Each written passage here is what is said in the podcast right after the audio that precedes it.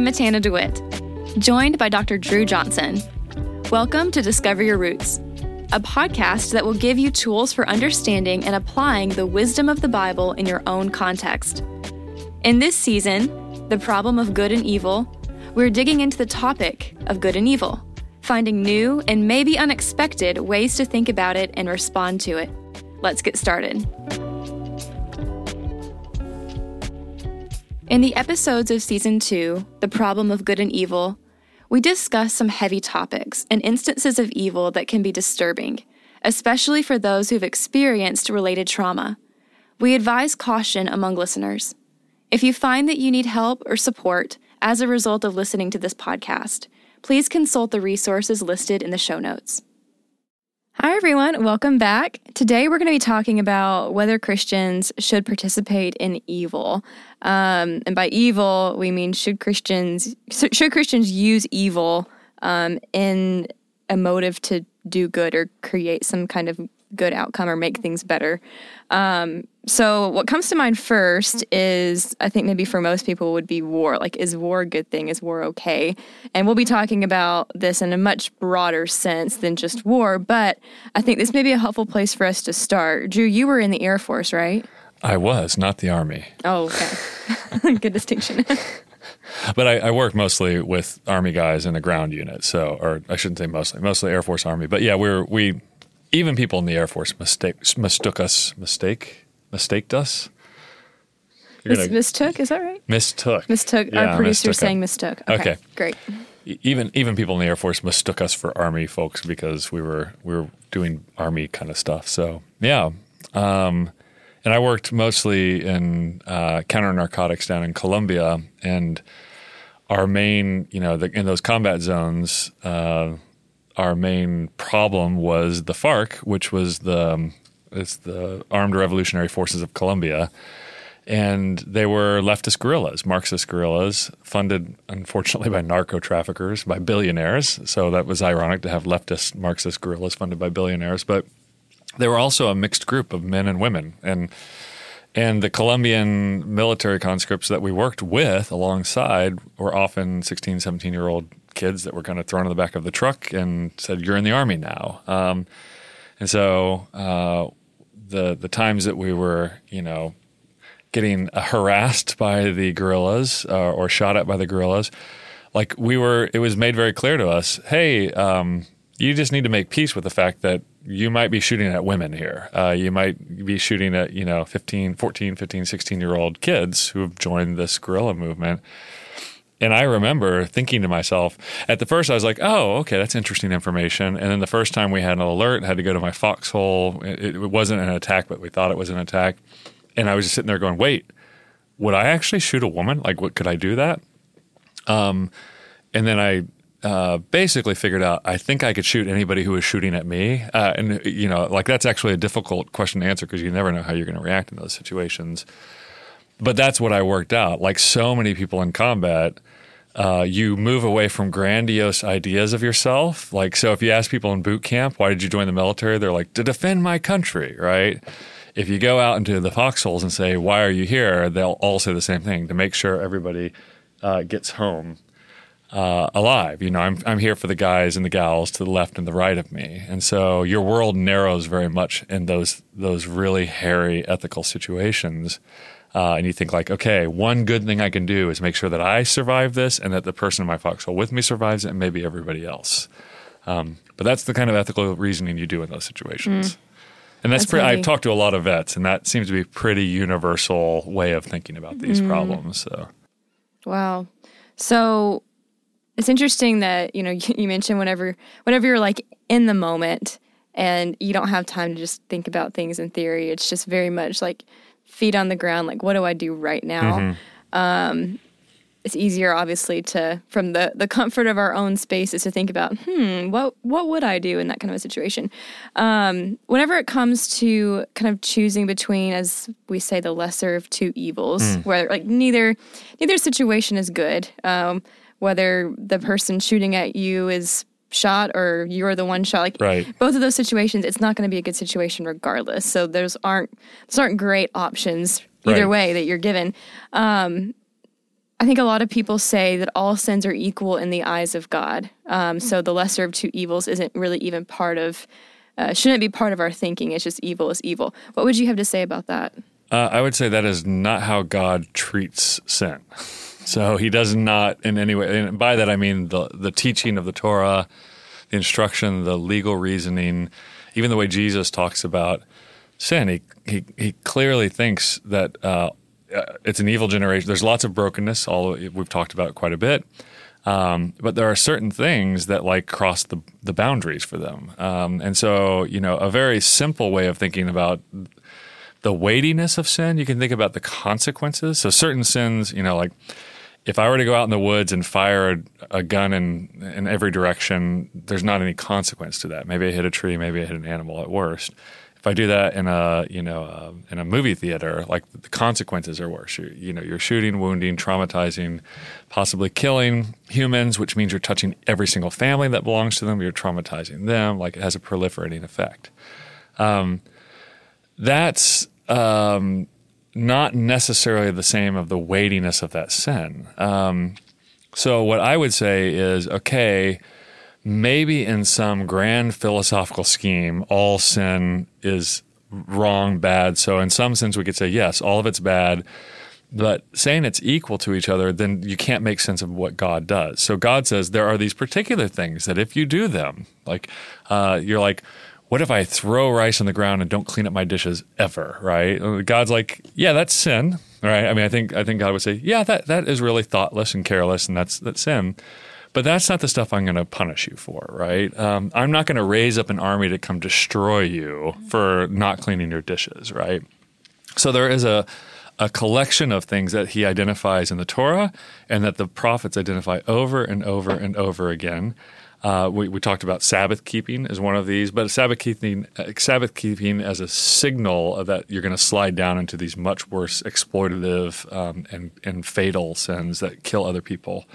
Um, so, exploitation of the weak, uh, devoting your allegiance to other gods. You know, th- this God's providing all your food for you, and you take that food. This is Hosea. You, then you take that food and you give it to these other gods, right? Um, so, um, those are the things that God is overly, overly concerned with. Your treatment of the foreigner, the widow, the orphan, the vulnerable classes, children, the elderly.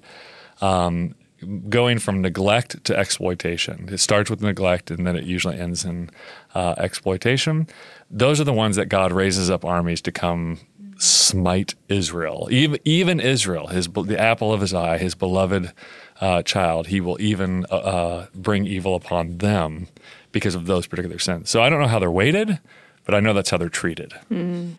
Can you give us some examples of where in the Bible there are these um, kind of different levels, like greater and lesser evils? Yeah, um, and I think the you know my experience in Colombia was it was interesting for lots of reasons because I went nine times over five years, and so I got lots of flavors of ethical problems. Um, but one of the things that drilled home for me was that uh, when you sign your life away, which when you join the military, you really are you're signing away constitutional rights, you're signing away your ability to do make certain decisions and you get sent places. And so it's not just the question of like, would I shoot a woman or a child or not? Um, and it's not greater or lesser evils. It was like every choice when you're in certain situations, they're all bad. They're all evil in some sense. They all create badness or extend badness into the world. And so those are the those are the situations that I'm most concerned about. And this is not like an anti-military, you know, if God's leading you to join the military, then go for it. If you feel like he's called, if you've tested that call, go back to episode one and we talked about the testing of the mm-hmm. call. Or not episode one, uh, season, season one. one. yeah, we talk about that. Um, but it is like you are putting yourself in a precarious situation uh, where all outcomes will possibly be bad for you and bad for everybody involved. Um, in the same way that we might say crime is bad for the people, the victims, but it's bad for the criminal as well. It has proliferating effects back into his or her family. Uh, so when I turn to scripture, I'm like, oh, okay, I, I see that story. Um, I mean, the obvious one here is uh, Jephthah uh, in the book of Judges. Uh, he th- this is so easy it almost doesn't even merit uh, mentioning. But he makes a vow. okay. So notice it's doing bad for the sake of good. He makes a vow Well, you're like, wait, is making a vow bad? Well, we can talk about that more in a second. But he makes a vow, hey, if Yahweh, if you'll give this this enemy into my hand, I will burn, offer as a burnt offering. So that means like burn it all the way to ashes. The first thing that comes to greet me when I come home, and you can just stop and say, like, well, what did he think was going to happen here? Clearly, he thought a, sh- a sheep, a goat, uh, maybe even a dog um, was going to meet him, and that's what he would offer as a sacrifice, but probably a sheep or goat or cow. Uh, and lo and behold, who comes to meet him? His daughter, right? And I always ask in class when I, I stop there and I say, what what should he? Like he made the vow, God gave him the victory. He comes home. What should he have done, right? And I and I poll the class because I don't make them raise their hands and say it because nobody wants to say it. But say who who here thinks that he should have uh, executed his daughter and offered her as a burnt offering? And I'm usually I'm not anymore, but I used to be shocked like that. A lot of people are like, yes, he has to do that. He made the vow. God kept his part, so now he has to keep his part. And I'm like, okay. Let's just imagine for a second that you have a friend who said, bought a lottery ticket and said, God, if you give me this $200 million in this lottery, I will murder one of my children. And lo and behold, they called this morning and said, You're not going to believe this. I, I, just won the lottery. Do you think I should still murder my child? Now, what are you going to tell them, right? Uh, are you going to say, I think most of us would be like, No, don't murder your child. Uh, and if and if you made this vow with God, that's between you and God. Like you know, take take the hit. Um, who knows what would have happened? Maybe God would have struck down him and his daughter. But at least, like, notice what happens to Jephthah. He has to uh, sacrifice his daughter, and then he has to live with this as well. And um, and but he he continues living, and his vow affects his daughter. Um, so that to me is he put himself in a situation like me in the military. I put myself, I volunteered every time to go on these combat deployments, and I put myself in this situation where every route out was bad for me and bad for everybody else involved. Mm. So, hmm. and that's like when we talk about should we participate, and we'll get to just war theory, like when should a nation go to war? Those are the kinds of decisions that you really need to be thinking about. When you send young women and men off to war, you are guaranteeing lifetime traumas for those people uh, I, I, did a, a, book club with a bunch of young men at my school where we read this book on called On Killing. It was talking about why combat soldiers typically will not shoot and try to kill other people, even in combat, even to save their own lives. Why they hesitate from killing, and uh, we zoomed in uh, uh a friend of mine who is an Afghan vet and had severe PTSD, cannot hold to a, a job to this day, ten years later and we just interviewed. He was very gracious with his time. He's very open about his story. And I could see the look on the uh, the guys in the room when they were watching him.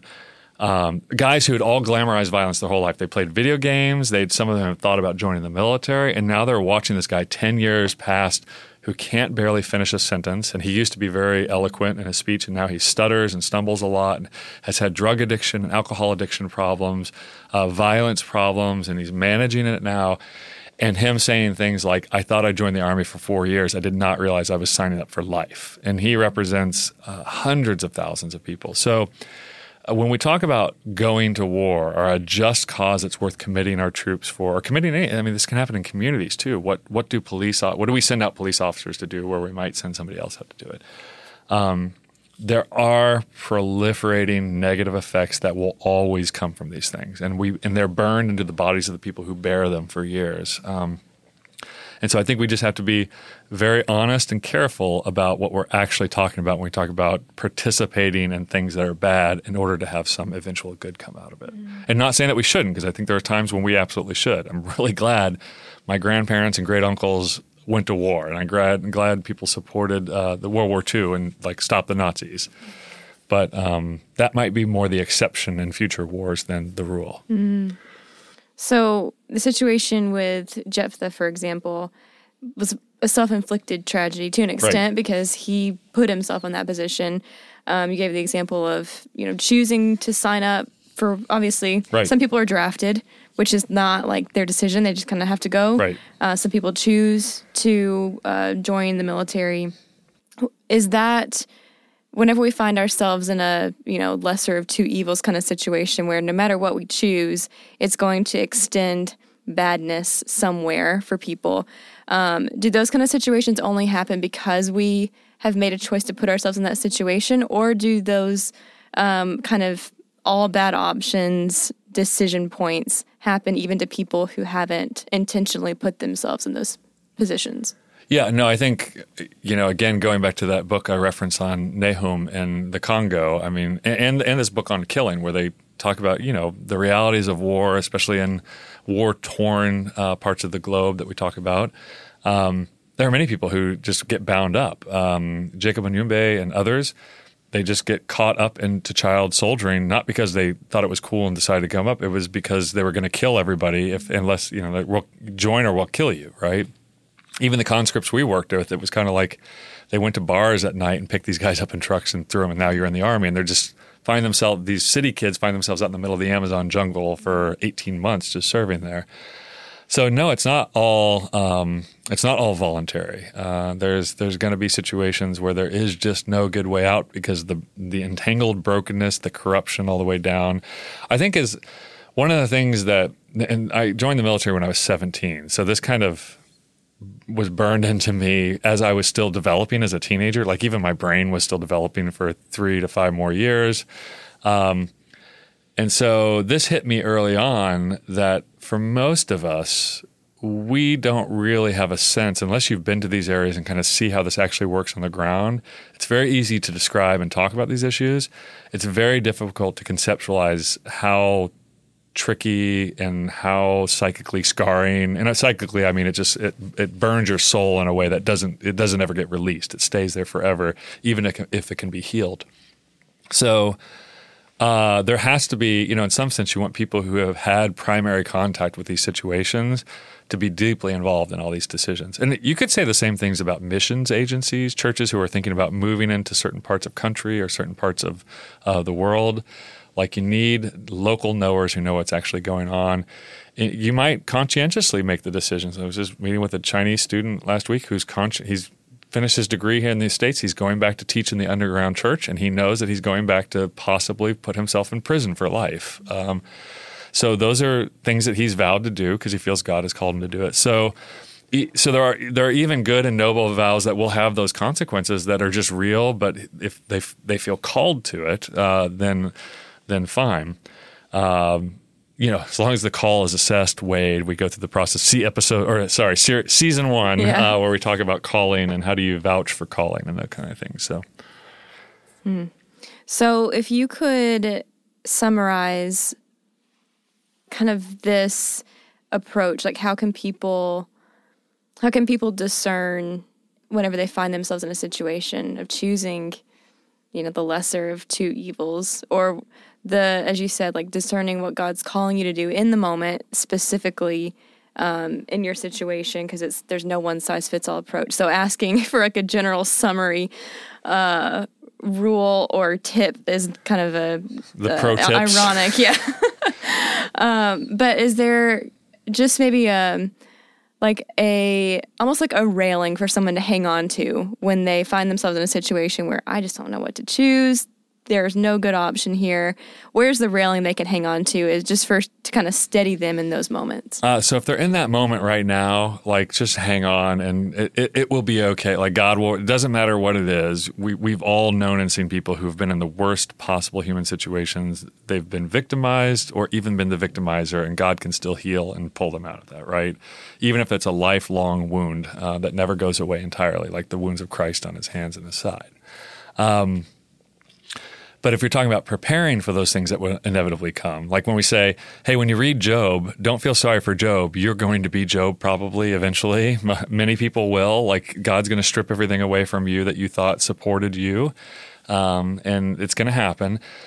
Is I think, first of all, we keep saying choosing the lesser of two evils. I want to make sure that we understand I don't actually believe we're ever choosing the lesser of two evils. Um, maybe in financial terms, yes, uh, if we're making a financial decision. But um, I'm talking about when there are where everything is equally weighted. It's mm. it's all problematic, and we're not. You know, discipleship in Christ, being a part of the kingdom of God, is not being a good decision maker. Um, so, if you want to start working on this right now, which we should all be doing, the, the goal is to become wise, right? Uh, listen, you simple ones. Learn wisdom. We're all simple ones in, in many ways, right? Um, so that when you get in these situations, you have a developed imagination that can both hear God and see something other than the way it is. You still might get stuck in a situation where there's just no good answers. Uh, I think about this with like okay so i'm a guy i'm a dad so i constantly run scenarios in my head if somebody broke into my house i don't know if if my wife does this or not but i constantly run these scenarios if somebody broke in what would i do and part of that always is like well what if they're like on drugs or persistently violent and i have to get vi- you know i have to meet them with violence and i can't just scare them out of the house you know by yelling at them or something um, I don't want to commit violence on anybody. I don't want to be involved with that at all. I used to do that back in my old days, and I it's all nowhere ski, right? Um, so I, I, do think there's a way in which um, no matter how wise and discerning you get, how much you try to uh, you know take off ramps to avoid obviously foolish things, you can still get stuck in situations where you have to do things that are bad that are what the biblical authors would call evil, but we just say calamitous, disastrous. It's bad for you. It's bad for them. Um, but it's just the the necessary thing at the moment, and you might always question it from that point on. As we can say, okay, like you had to do that, but you might for the rest of your life, even if it was the right call, say, was it the right call? Like till the day you die. Um, this, these are you know these are the real issues that real people face uh, constantly, and pe- even victims, right? Because they should I have gone down that street, or I shouldn't you know I shouldn't have called that guy back. I shouldn't have done this. I should have not yelled at this person, or I should have hugged them before they left. You know, uh, so people are constantly questioning uh, those things, whether they're victimizer or victim. Uh, we are not decision makers. We are not grand little divine decision makers. We're called to be wise and discerning as best we can, knowing, like Ecclesiastes reminds us, the rain falls on the righteous and the wicked. Uh, the rain is withheld from the righteous, and like we don't we don't get all the answers here, and pain is going to come, mm-hmm. um, which, in the biblical view, is meant to like exacerbate the hope that we have. Mm-hmm. Right? What a great hope we have, uh, the age of resurrection to look forward to. That we will be able to stand in that age, and we'll be able to enter the renewed earth. So. Mm. I feel like in a in kind of a weird, maybe morbid way, it takes some pressure off too. Because if, if you know, like, nothing I do is going to be able to make things just magically better. right. Leaving that to really to the Lord because that's that is the Lord's job, and He promises that He will one day. Um, yeah, almost think, taking a little bit. Sorry. no, yeah, just taking a little bit of pressure off. What were you going to say? Well, the pressure off thing. I felt this with when I was working on a a talk for EarthX on environmentalism, actually here in Dallas. Um, but I, it was interesting to me to hear atheist philosophers of the environment who are noting, you know, a hundred years ago, there's basically a Christian view of the environment that God was sovereign, that He feeds the ducks, He feed, He takes care of the wetlands, He, and then it's our job as humans. This is the Christian view. Our job as humans to like faithfully steward what He's given us, right?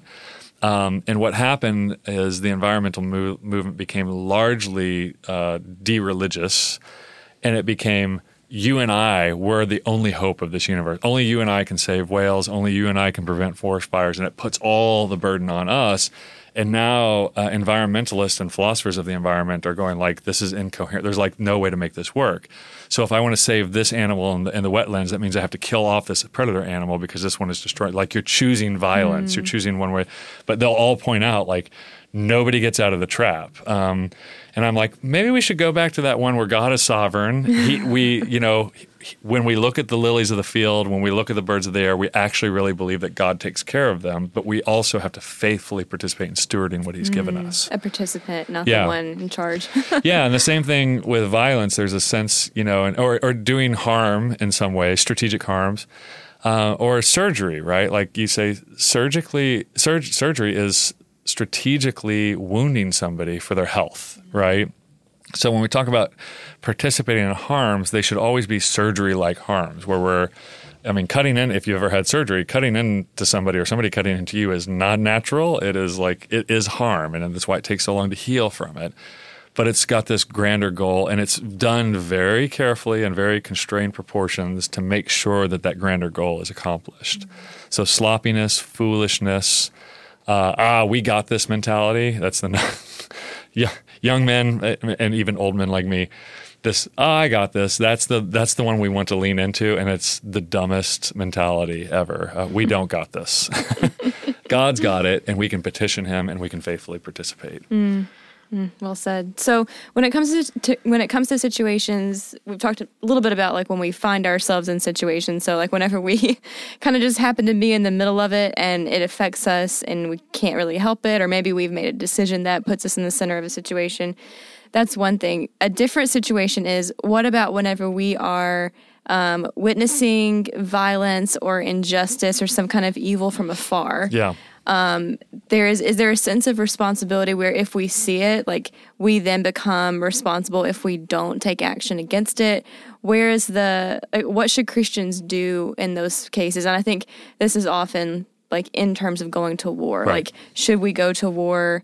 for the sake of the greater good for someone else, even if it doesn't affect us directly? Like, where is the line there?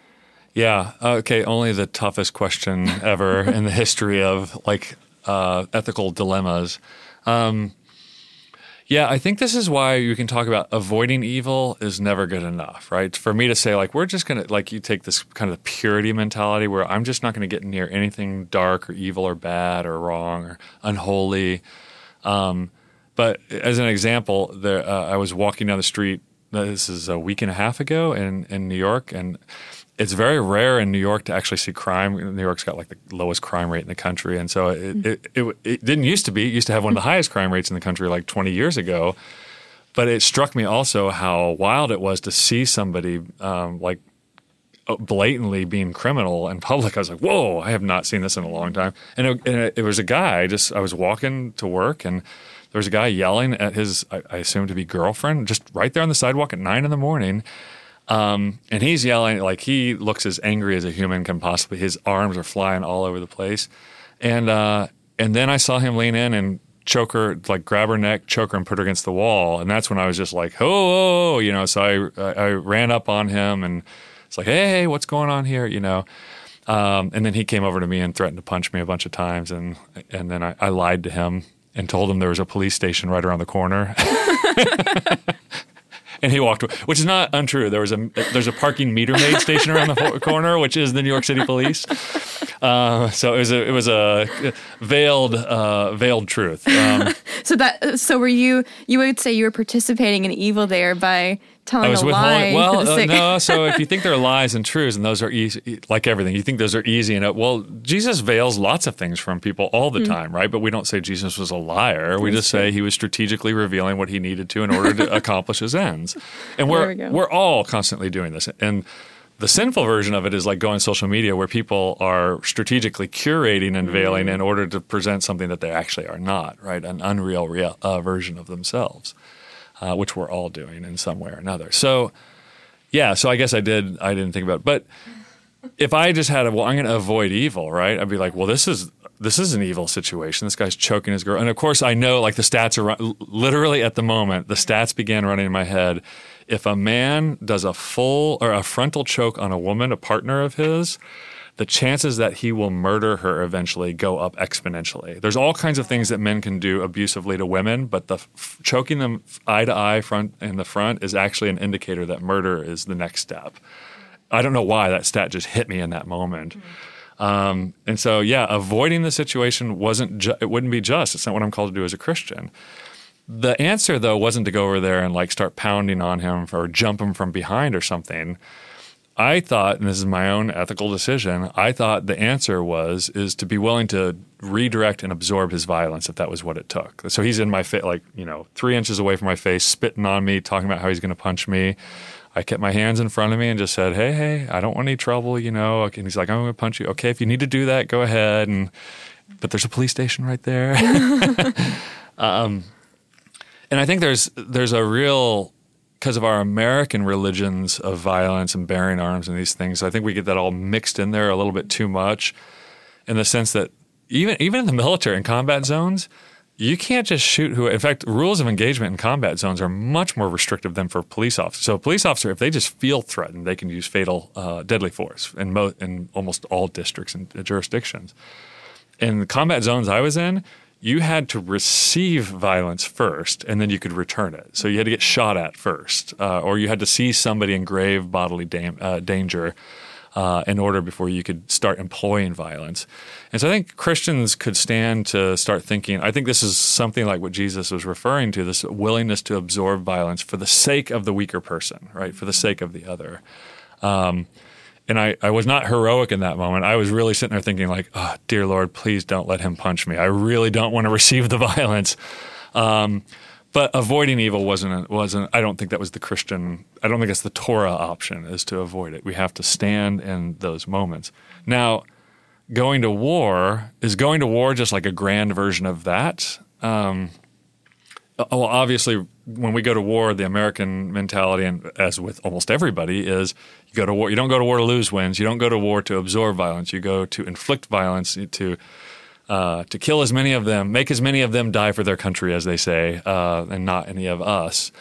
And so that this is part of a just war theory. Augustine kind of lays out here's here's a time when nations should consider going to uh, in defense of the weak, uh, where there's a clear victory that you know where it can actually do the thing that you're trying to. You shouldn't go to war if it can't do anything that it's trying to do. Um, this has been developed a lot uh, over the last uh, 1500 years. There is, though, um, I mean, you have to think about, again, reality. So in Ukraine right now, so if you're an 18 year old Russian soldier in the Ukraine, m- most of which went into Ukraine believing they were in a just war. They believed Ukraine, and you know, unless there's some real secret that we're going to find out later, they they believed that Ukraine was being controlled by a Nazi party and that Russia was going in to liberate. And they actually expected the Ukrainians to warmly welcome them, like, "Oh, you're going to release us from uh, this this not these Nazi uh, these crazy Nazi parties that are trying to control and take over Ukraine." So, you know, in many ways, from the soldiers' perspective, the, the Ukrainian invasion is a perfectly just war. Once they got there, you listen to these phone calls with them and their moms, and they're all like, there are no Nazis here. We're killing civilians, you know, and like like this guilt. We're killing civilians, and nobody wants us here, and they all want us to die and go away. And um, so there really is this issue of again discernment. Like, do you actually know uh, who who has the right to make these kind of calls? Uh, and fortunately, for the most part, America has been fairly restrained in making these calls. Sometimes better than others. Um, but I don't think there is a simple, you know, and everybody will Monday morning quarterback. I don't think there's a simple case where we can say, yes, we must absolutely go to war. Here will be the outcomes, and we know all of this, and we've had enough intelligence failures, as they say, to at least be skeptical of those claims, and for Christians to say maybe not. The other part, and I actually consulted a friend of mine who was 35 years in Marine Special Operations when uh, and thinking about this topic, and he said you also have to think about that soldier in Ukraine. Um, who can't just walk away from this this job, right? So in America, we actually have a conscientious objector. So you can't do it in battle. You have to like finish your job there. But you can say, look, I don't. I actually have a conscientious objection to what's going on here. And we have a legal process to separate you from uh, that role. Uh, and I think Christians should celebrate the fact that. I mean, I think I think most Christians would look down on somebody if they said, no, as a Christian, I don't think it's right to go fight or be in the military. Um, but it's actually uh, it's a legal protection that we should actually think is one that we might want to pull on more often than not. Mm. Um, we can't solve any national problems here, and I, I mean we have the whole church and state. How should Christians participate in the state? And that all depends on which state we're talking about. And um, so I can't be prescriptive here at all. Um, I can just say you can hear the wisdom, discernment, and restraint is probably the best way in when you're talking about violence because you really are talking about committing tens of thousands, hundreds of thousands of people in every operation, at least thousands of people, to lifelong scars that will have deleterious effects for them and their children and their children's children for generations to come. Mm. So, like the situation with you and the man who was being violent, you the only thing you were putting on the line was your own safety. Whereas whenever you're making decisions in a war, you're putting the safety and, and well being and lives and uh, psyches of yeah. all these people on the line as well in, in one decision. So the drug addictions that will come from them that will increase mm. street drug addiction, the alcoholism, the abuse of spouses, and and, and not bad people like people struggling and getting and resorting to violence. Yeah, I mean it, it spins up a whole mechanism. We like to talk about the greatest generation in World War II, but you know, uh, as somebody who is parented by a, a, child of the greatest generation, I mean, they all they all say they weren't great parents, right? Um, there was because they had lots of undealt with issues um, that spun out into that come back into our population. So they create it's bad for everybody involved. So there are certain things you know that I think would be worth it, right? If you saw somebody like in mortal danger and you just felt like if I put my life on the line for this person, or like uh, Flight 93 and during September 11th. They knew that the flame was going to be used to to kill Americans down in Washington D.C., so they put their life on the line, impacted the violence or absorbed the violence for the sake of everybody else. Uh, I don't think we should look down on that at all. Um, it's just really tricky. It, it, requires a lot of wisdom and also wisdom saying, like, we might have chosen the wrong way. We just wouldn't have known at the time.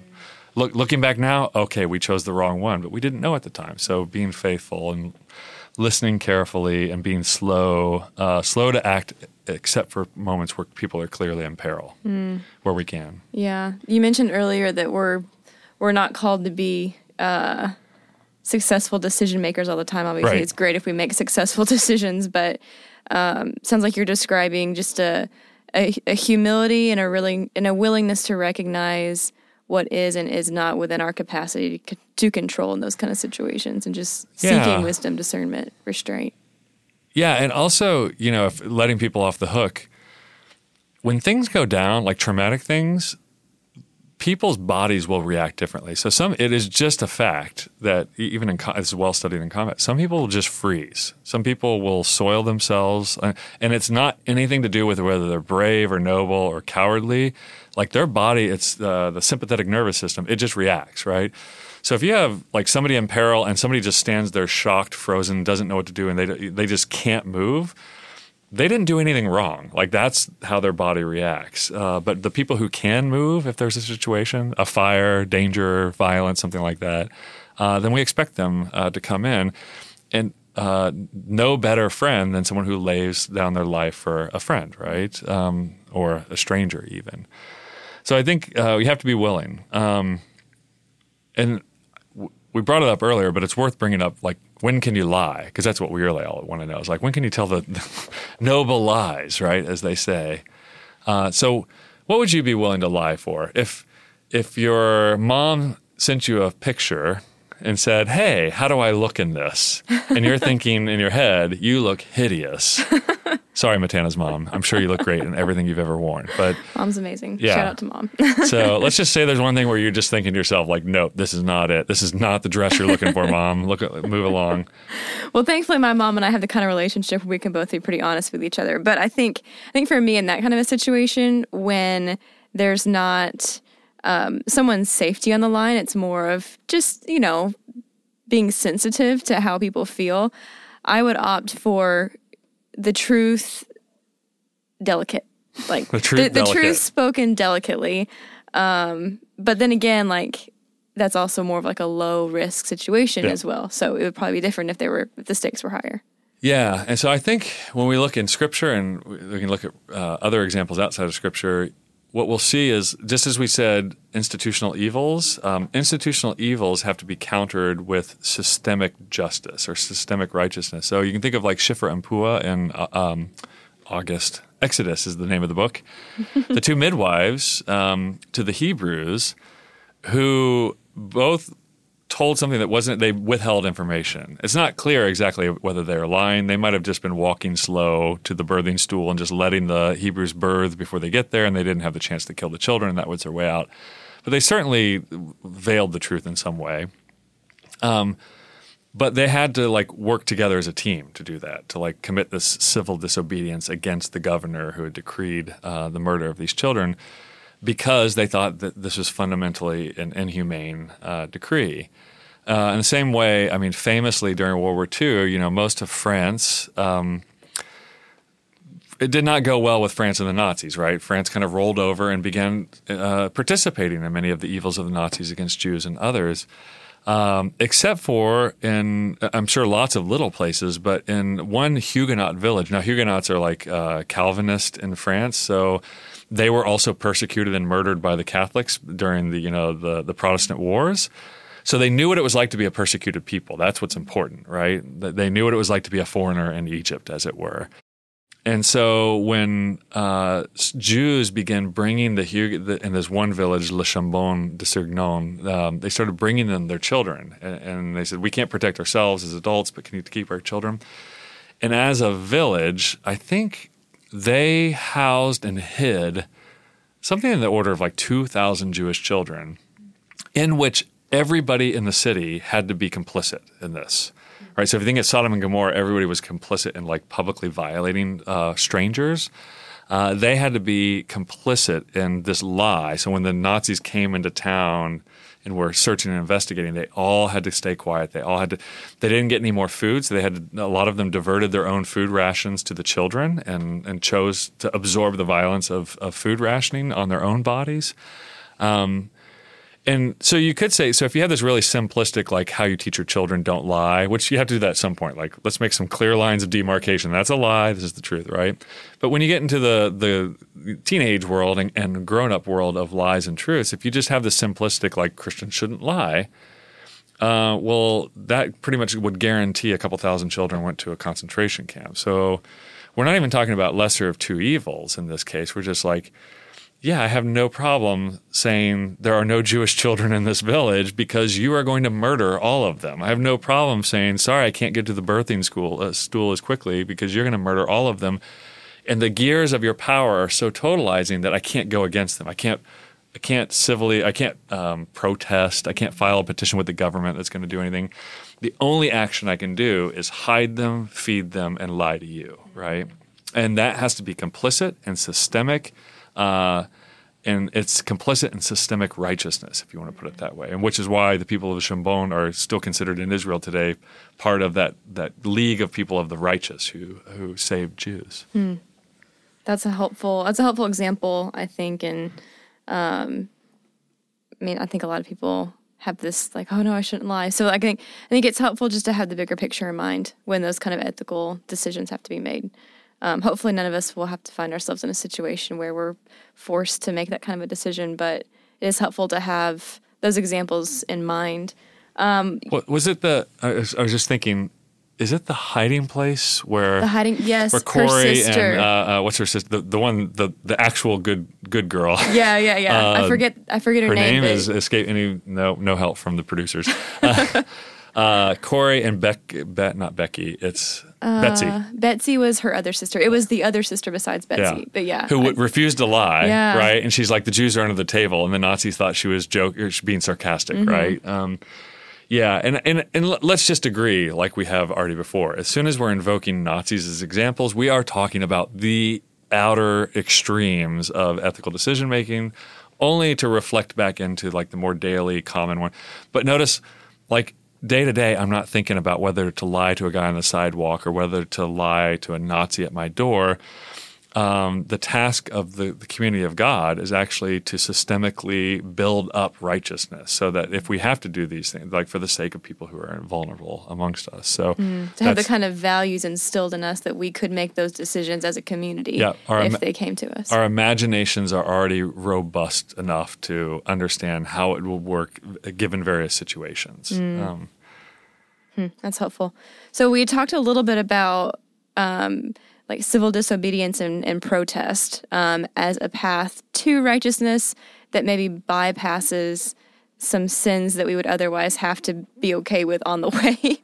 um, but that doesn't necessarily mean that civil disobedience and protest movements are always clear of um, it's it's gray. That's the best way I know how to say it. Sin is right there in the center of civil disobedience and protest for noble things. Right, yeah. right. So what would you what would you have to say about that? And like, what does it look like defying authorities whenever we believe that something is right, um, but go like quite literally disobeying quote unquote against yeah. the stated authority at the time?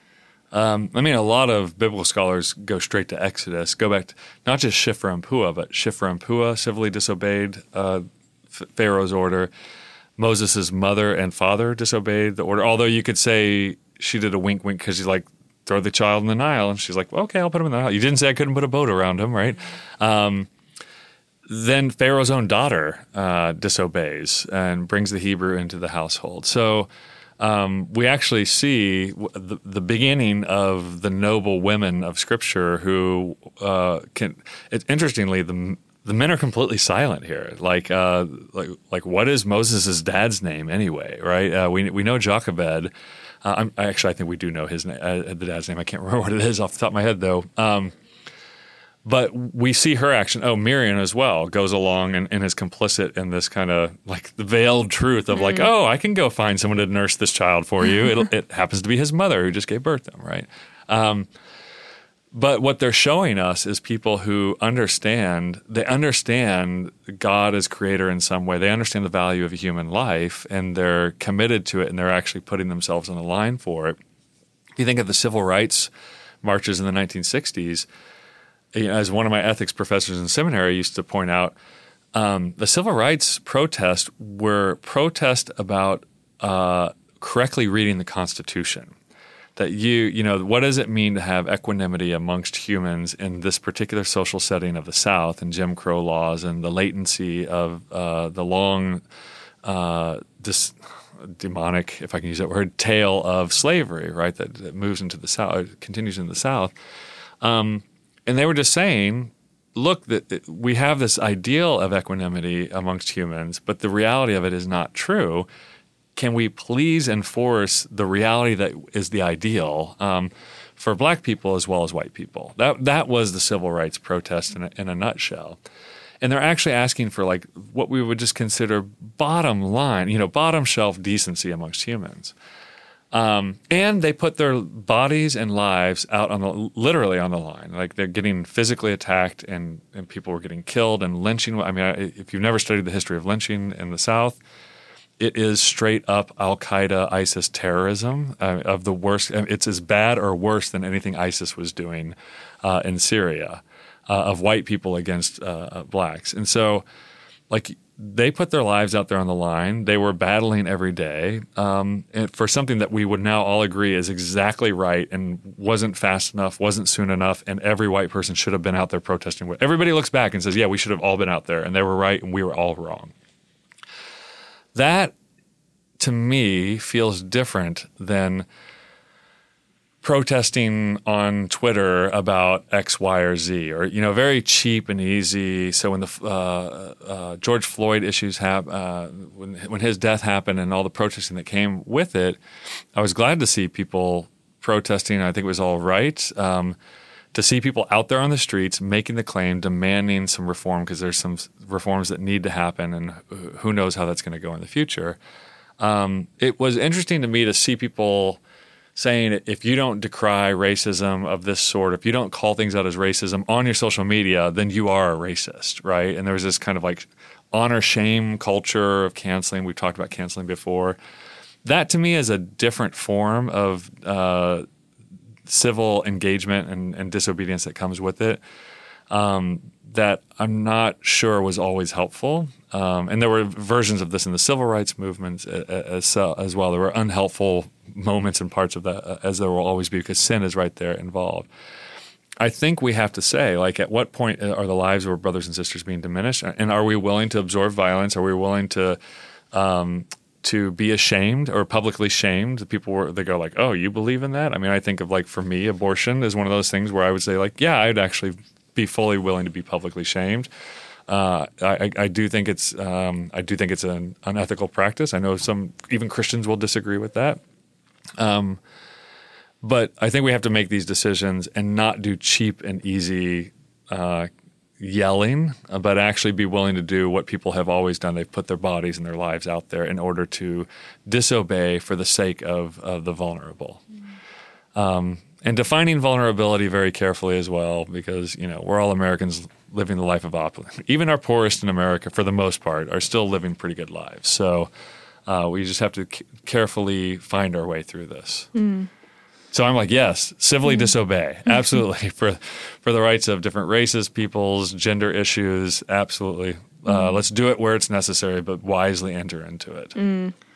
Mm. I love you mentioned wisdom, wisdom, discernment, and restraint. That kind of keeps coming back as a it's theme. It's amazing. like I, and restraint in order that you can go forward and do like not restraint like don't do anything, don't be passive, but restraint in order to be active in the right ways, right? Uh, like meaningful, thoughtful action rather than uh, reactivity. Yeah, to- and I mean, churches should be thinking about what are the things that we should be out protesting. I was so happy to see. I was in St. Louis when the Ferguson riots happened because my mother-in-law lives just a mile away from the, where those riots were. Uh, and I was so happy to see so many predominantly white churches that had, as a church, organized and said, "This is something we want to go out and protest. This is something we want to be involved in, like helping be part of the solution of some community policing problems that are happening here." Uh, and I think that I think that was absolutely fan. And they did. They put many of them got arrested, or you know, at least put themselves in the firing line of of um, some some violence that was happening there. Not it was very constrained violence, but there was some violence there. So I think as a community. So again, if it's like I'm in it, so when you get into the really radical protest, the far right and the far left, you watch these documentaries, and I've known people like personally, I've known people who are involved in these things they're all highly individualist uh, personalities that get together, that agree to get together to do this kind of committing violence or committing civil disobedience. That's very different from a, a Christian community committing to saying every time something like this happens, we're going to show up and we're going to help. Maybe we'll just feed people who are there. Maybe we'll hold signs. Maybe we'll pray or whatever. Um, so I think thinking as a community, how do you how do you get involved is is ultimately important here.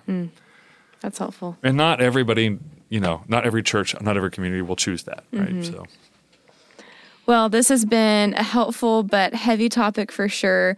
If you could offer a word of encouragement to our audiences, what would that be?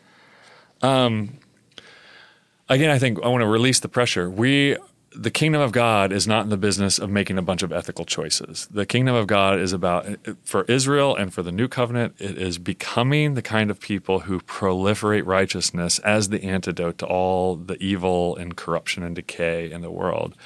And so we're building something that's meant to be strong, that's meant to look out and anticipate wisely where um, where people will fall and stumble. Uh, we're not we are reacting, but we're not merely reacting to the the world we're in. And so I think we should have a lot of confidence that this is what Jesus modeled for us. He's like, I didn't. I'm not just reacting to people. Like I'm I'm showing you what the kingdom of God is like. And I think we should I think we should feel more bold. Um, and we should absolutely get out of our churches. Mm. Get uh, like our church is not where we have Sunday worship. Our church is where we actually go do the righteousness of God that He's called us to do, hmm. powerful. which includes our Sunday worship. Great. Well, thank you so much for that. We have one episode left, and in our final episode, we're going to talk a little bit more about the how, like the how, just in general. How do we address these things? What do we do about them? Because I know that we've we've talked a lot about what evil is, what good is, how we see that play out in our worlds, um, both in history and now. And I think it's important for us to know what do we do with all of this? What what changes in our personal lives in light of this knowledge and understanding. So please join us. If you've been with us up until now, you'll want to make sure you don't miss the final episode. Thank you for joining us for um, for season two, and we will see you one last time in episode ten. Thanks for listening to season two of Discover Your Roots: The Problem of Good and Evil. To find more resources like this, subscribe to our newsletter at passagesisrael.org forward slash foundations. Again, that's passagesisrael.org forward slash foundations. You can also follow us on social media and learn more about Israel and the Bible at Passages Israel. If you enjoyed this episode, feel free to subscribe and leave a five star review. Until next time, I'm Matana DeWitt. Thanks for listening.